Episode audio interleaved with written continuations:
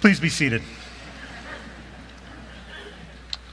As Ann mentioned, I want to thank all of those volunteers that worked so hard yesterday and that were here the week leading up to uh, set everything up, especially for Richard, who played Jesus, as Ann mentioned. Uh, he had like CGI on his face. I mean, he lost 20 years uh, when he was here. We're grateful for all the people that worked so hard but uh, especially for Ashley Crisp, who organized the whole thing and put in tons of work. We're grateful for. her. I got to be honest, I, I, work with the best staff in, in the country. Um, I would put Highland staff against any other church, and we would beat them down mercilessly, which isn't what you'd expect from a church staff, but that's just what you get at Highland. Um, I am also, a second thing I want to tell you about. Uh, my name is Shane Hughes. I'm one of the ministers here. And I am heading next week into study break, which is a generous time. If you're new here at Highland, it's a generous time that our elders have offered uh, to give uh, me a chance to catch up on books that I want to read but haven't had the time, and to get away to do to pray, get time to think on things that aren't just coming at you at 100 miles an hour. Uh, and I will spend part of the month of July um, thinking about what does this congregation need to hear from God in 2024? What do we need to, where do we need to grow, and what are some of the other ways that God is leading us into the future? And so part of this will not only be reading and praying, uh, it'll also just be, frankly, listening uh, to what God is doing. So I'm, I'm grateful. I'm grateful for you as a church that allows me the chance to step back I'm also grateful that, I mean, not only do we have the best staff, we have like probably 10 of the best preachers that like sit in the pew most of the time. Um, and you are going to hear some great uh, preaching in, in the next five weeks. Uh, I am thrilled about what you're going to hear. I, I wish I was the best preacher in Abilene. I'm not even sure I'm the best preacher at Highland. Um, I'd be lucky to be in the top five here, I think. And so uh, there's going to be a lot in store as we continue our series uh, on the parables in July. Let's, uh, let's pray together. Heavenly Father, we're grateful. We're grateful to be gathered together in this place at this time.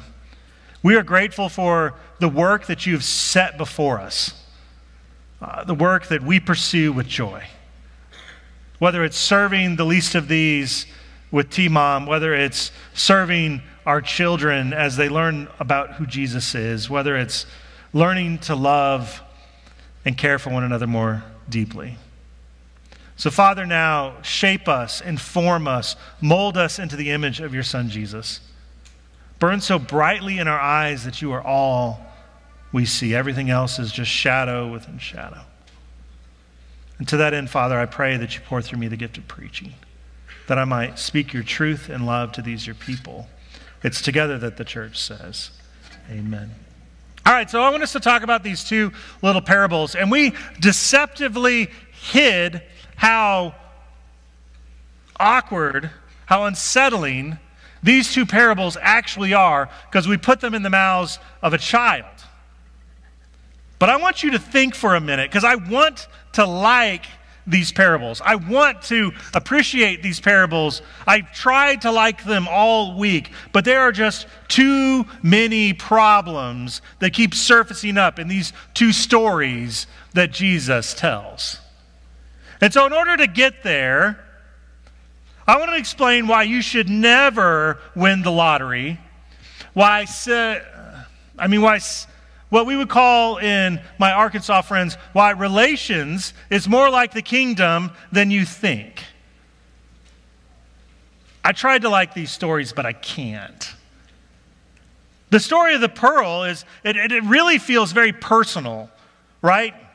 And we already have this personal concept of salvation in the West. Uh, it's, a, it's about this merchant that seeks to find the thing that they are looking for, and when they find it, they sell everything else to get it. But it's only one person. And that doesn't strike me as very kingdom oriented because the kingdom is not about me in particular, the kingdom is about God's work in this world. The other thing that kind of bothers me about this text is this is a person that already has means. They are a merchant. They are wealthy. And this might lead us to believe that the kingdom is some sort of black tie, $15,000 a plate gathering where you already have to have in order to get more. And then there's this other unsettling story about the treasure in the field. This character probably isn't rich. They're probably a day laborer that's there doing some work on the field. And this character, this worker, is exploitive. They're self seeking. And when they find the treasure that's buried there, they go and buy the field because they have some insider trading. They're being dishonest in some way. And I think this gives us a glimpse about how to, how to, how to hold parables in our minds and our hearts. And I, I want us to think about what we've been doing the last three weeks and what we've learned. We've learned that the kingdom of God isn't our field when we talked about the weeds and the wheat. And we don't have the wisdom to discern who is in and who is out as we go along. So we'll leave that to God. And we've learned that the kingdom isn't about our growth. It's not something that we can muster by hard work and effort and diligence. And it's something that God plans and God carries out. It's like the mustard seed, this small thing that God can make mighty. Now, I don't like these stories. And if you had each one alone, if Matthew had only given us one of these stories, I think there's a real potential that we would misread what Jesus is trying to say. But the fact that Matthew puts both of them side by side it, each one tells the other. A parable is an extended metaphor. And Matthew puts them side by side so that they can interpret each other. Really, where we've been for the past three or four weeks, and where we're going one more week, is, is we're focusing on that part of the pathway called worship, to know the true character of God. Because what Matthew wants to know in Matthew chapter 13 is what God's kingdom is like, because it's one of the clearest ways that we can understand who God is. But in about two weeks, the story, the perspective is going to shift. And it's no longer so much about what God is, who God is, as much as what God expects of us. And so these parables have been seeking to discover the mystery and the surprise. But we're going to come up against some parables that are going to tell us who we should be. All right, so a little historical background on these two parables uh, before we jump into the connections about lottery and relations. So there's, there's a historical background you need to understand about why this guy is digging in a field and finds treasure. It's because there were no banks in the first century. There was very little investment opportunity in the ancient Near East. And so if you had money or you had something that was valuable, the only place you could really keep it was to hide it in your house. And if you had it in your house and you wanted to go out, you didn't have doors or steel locks or those kind of things. And so you either had to hire people to protect it, to watch it for you, which is expensive, or you had to go hide it somewhere else. And so people would bury treasure, their valuables, their money in fields. It might be 10 paces off the big oak tree headed east.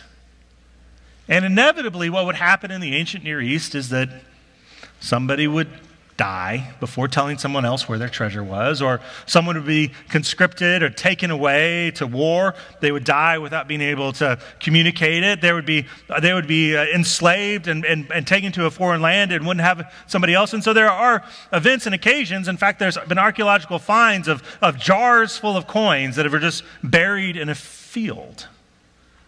And so it's very possible, in fact, it might be that story that gets told among the poor in Palestine about someone who was working on a field and was digging along and found money.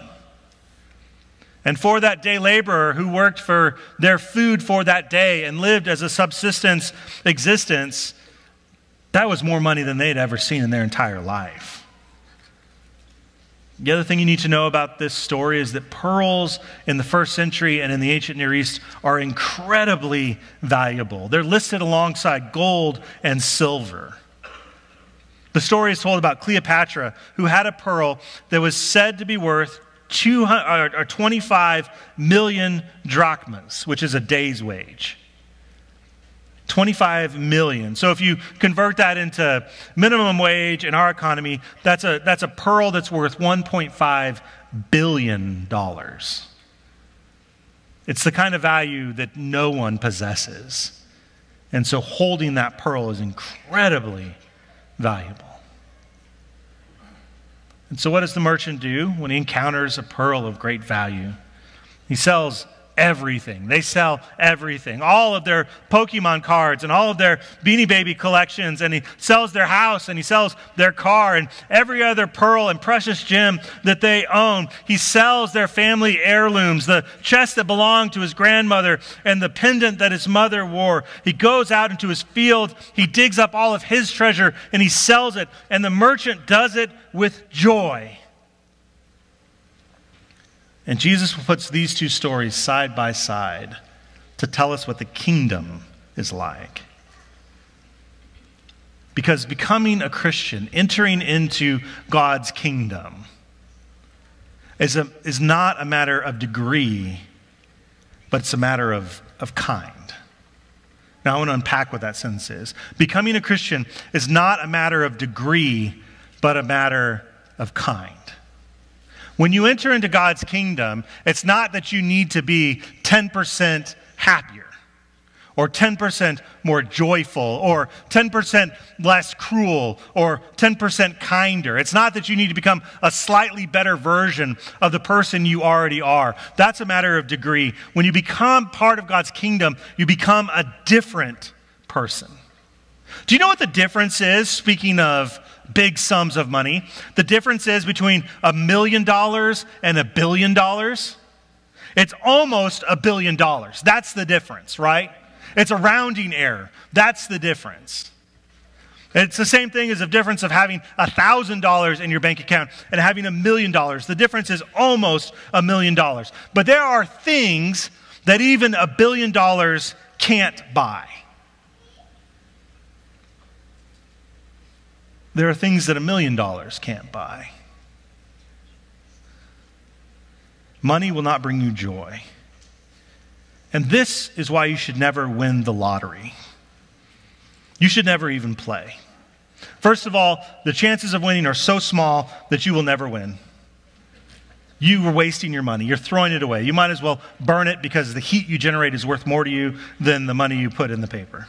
The, the, but the, actually, if you were to win, Lottery winners are more likely to be killed than non lottery winners. They're more likely to have their children and their spouses leave them than non lottery winners. They're more likely to be robbed and scammed than non lottery winners. They're more likely to have the people close to them, their loved ones, die from drug overdose than non lottery winners. It is simply not worth it. But I think everybody has that fantasy as they drive along Clack Street and they see the two numbers, the Powerball and the Mega Millions, and you think to yourself, what would I do with $567 million? But there are things that $567 million can't buy. There are places and there are people that are incredibly powerful. You can ascend to those, those positions where you have a lot of influence, able to shift and change culture, but there are things that power cannot force.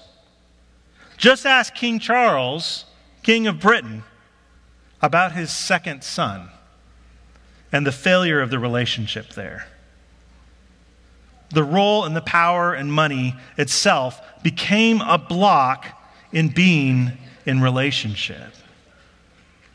It's like it's like relations. The language, I'm going to say this sentence and I want to unpack it in a second. The language of the marketplace is out of place in the bedroom.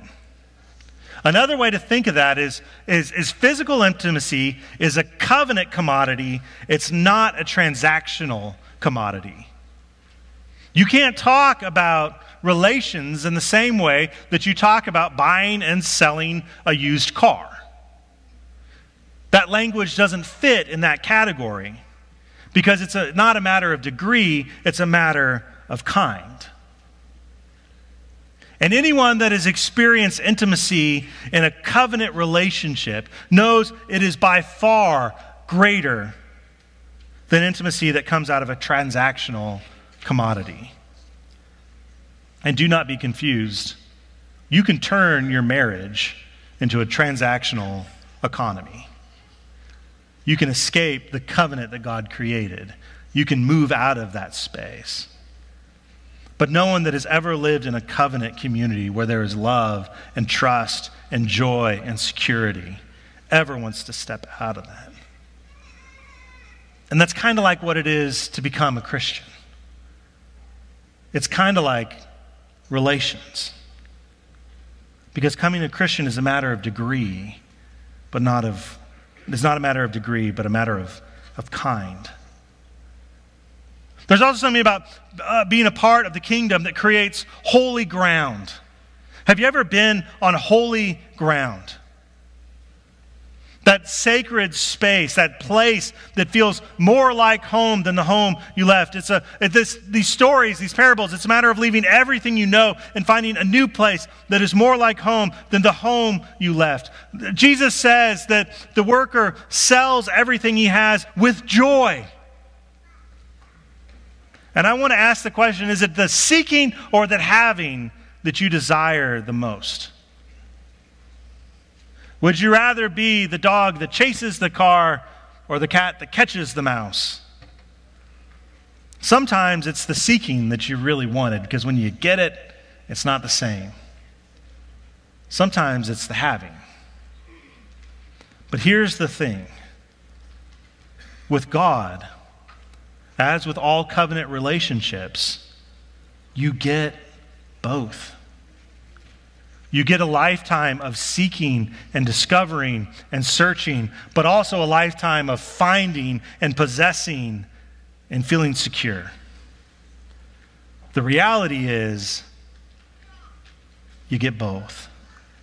And there's something here about detachment there's something here that the, the day laborer and the merchant both understand innately is that they have to give up everything else to buy the field to possess the treasure, to buy the pearl to possess the pearl. It's, it's, it's, there's something here about detachment. It's about letting go of all the things that create the illusion of power or the illusion of worth or the illusion of security. And the reality is, if you want to be a part of the kingdom, I think Jesus is trying to say, you have to be willing to give it all up and let it all go.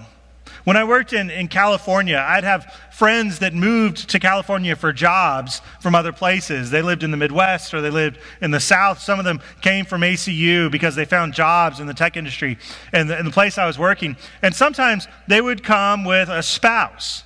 And at my church, we were kind of this, this place that would attract those people, these transplants from other places. And we would welcome them, and it was kind of a ministry for us of helping people graft in and, and feel a part quickly, helping them to become a part of a, a community that mattered to them. But you could always tell. You could always tell the people that had one foot there in California and the other foot back home. There was this hesitancy to, to be fully all in. There was this kind of willingness, unwillingness to, to commit everything. And in, and in the back of their mind, you could see man, if we, if we have a kid, we're going back home. If I, if I make enough money, I'm, I'm going to buy a house in a cheap place like Austin. Like, that's what I'm going to do then that's why it's so much easier to set your heart in Abilene. It's so much easier to abandon all hope, ye who enter, because Abilene is the perfect place to do those things.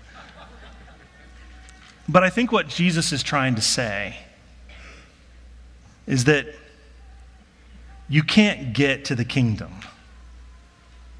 unless you are willing to give up everything.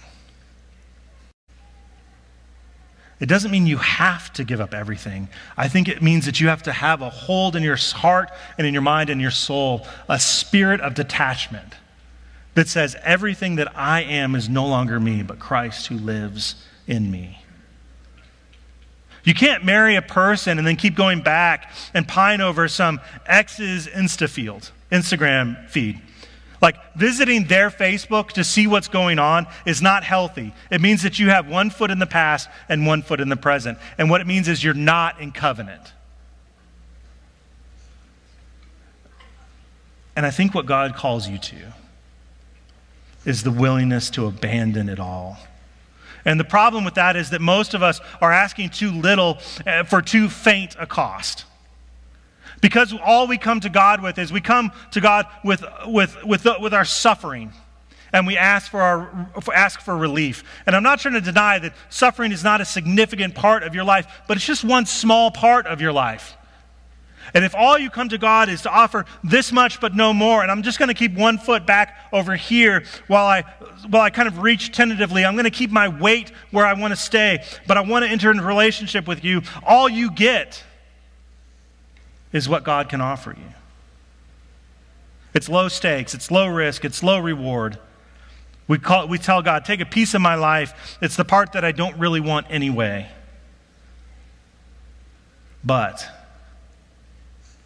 if we come to God as sinners in need of salvation, we come to God with a confession that says, You have to take it all. You have to take every ounce of my pride and my will and my desire because I'm going to admit all of it's kind of twisted in a way that doesn't belong. And when you offer it all, you find you get everything. And the parable of the lost son, Richard preached on it uh, like three weeks ago. Um, the, the end of the story is such a, a, a, beautiful moment. The, the father runs to get the prodigal as, as, as the prodigal's coming home. And the father doesn't allow the prodigal to, to finish his little confession story that he's been practicing as he gets closer, but rather takes him into the house. He's not going to be a slave, he's going to live in the house. And he places on this wayward son a robe and a ring, and he kills a fatted calf to celebrate. And the robe and the ring and the fatted calf, they don't cost the younger son anything because they don't belong to him. They belonged to the older son. Because everything the father had at that point was his. It's the older son who pays for it. And the same is true for us. A drachma would feed you for one day. It's enough to keep you going. It's enough to give you enough time and enough food and enough sustenance to get up the next morning so that you could work again. And that's all it was. It was subsistence living that meant that as long as you worked hard, as long as you, you kept showing up, as long as you didn't get sick or have an injury, you could still survive. And I wonder in my heart of hearts if some of us have settled for that kind of life spiritually. when God is ready to give us everything. If you give yourself to the King of heaven truly and totally and completely, God has promises. God will make you a new creation. God will transform your heart. God will call you a son or a daughter of God. God will give you an inheritance that you cannot comprehend. God will set your heart and your mind to seek the first, the kingdom of God, and to spend your life fighting battles that are worthy of the calling you have received. And to me, it's that last one that means the most to me, is because it'll finally orient my heart to spend my effort doing the thing that God has wanted in this world. And when that happens to you, that is when you're truly a part of God's kingdom. But it'll cost you everything. So we should ask the question Is that an exploitive cost? Is this God taking advantage of you? God taking advantage of sinners? No. It's not exploitation, it's a bargain. How much did your baptism cost you? Tim Keller notes that it doesn't say, the text doesn't say, they sacrificed and they got joy. That's not what the text says. Tim points out, it says they received joy and then they sacrificed. God is not looking to exploit the little treasure you have. God is calling you to experience the joy of being part of the kingdom, to orient your life to what God is doing in this world. And then what you're going to find is that giving up those parts of your life that you never really wanted anyway, they're not going to cost you anything at all. Will you please stand for our benediction? Our prayer team is going to come forward now. They're going to be available to you. If, if you would like to pray with our team, one of our elders, uh, they would love to find you after this service. Is there something on your heart that you need to talk to? They would love to have a conversation now or maybe um, a cup of coffee later this week, whatever it is, they're available for you. Highlands, maybe you never grow weary of seeking God's kingdom, for it is a treasure. May you never grow weary of, of sloughing off the tarnished Trotskys that give you no peace. May you instead find joy. Joy in the seeking and joy in the finding and joy in possessing that which is the greatest worth of all. Highland, may you go in peace, and I'll see you in a month.